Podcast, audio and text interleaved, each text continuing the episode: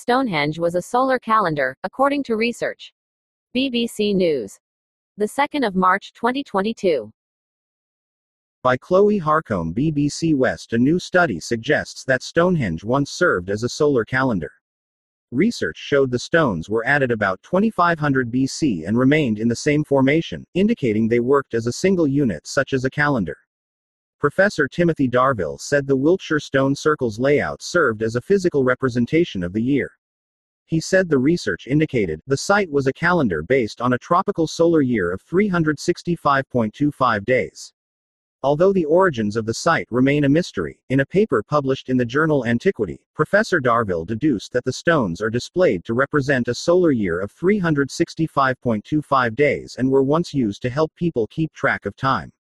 His analysis also includes new finds about the site's history, along with analysis of other ancient calendar systems. The prehistorian, who works at Bournemouth University, said that the clear solstitial alignment of Stonehenge has prompted people to suggest that the site included some kind of calendar since the antiquarian William Stukeley. Now, discoveries brought the issue into sharper focus and indicate the site was a calendar based on a tropical solar year of 365.25 days. The significance of the layout is highlighted during the winter and summer solstices, when the sun is framed by the same stones every time. The solstitial alignment helps to calibrate the calendar, and any errors would be easily detectable as the sun would be in the wrong place during the biannual event.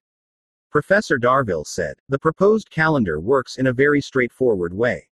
Each of the 30 stones in the Sarsen circle represents a day within a month, itself divided into three weeks each of 10 days. The solar calendar was developed in eastern Mediterranean countries after 3000 BC and adopted in Egypt as the civil calendar around 2700 BC. It was widely used around 2600 BC, at the start of the Old Kingdom. This information raises the possibility that the calendar that Stonehenge tracks may be influenced by other cultures.